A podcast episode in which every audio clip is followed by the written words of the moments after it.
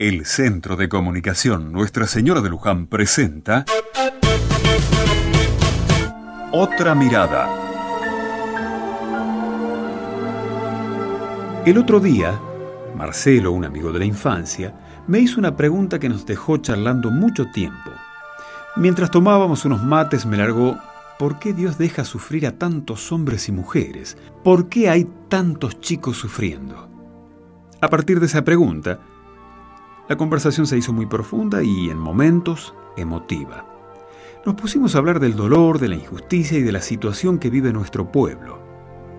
Los dos coincidimos en que era injusto lo que pasaba y que todos, pero todos, merecemos tener las mismas oportunidades.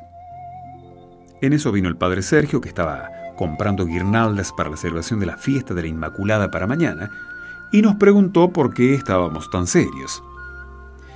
Le contamos nuestra charla y se sentó un rato. Nos ayudó a ver algo muy importante. Nos mostró que junto a tanta injusticia, tanto dolor y tanto clamor, hay mucha gente sensible, comprometida, que busca sanar no solo los corazones, sino también las situaciones de dolor desde su raíz. Y que esa gente no depende de una religión, ni de un partido político, ni de ninguna organización en particular, podrían pertenecer a cualquiera, o a ninguna, o a todas. Eso no importa. Lo que importa es que lo hacen desde el amor. Y si Dios es amor, como cantamos tantas veces, es que el amor de Dios en ellos busca sanar a estos hermanos. Dios no abandona, porque justamente algunos muestran que están dispuestos a amar hasta el final, incluso dando su vida por el hermano.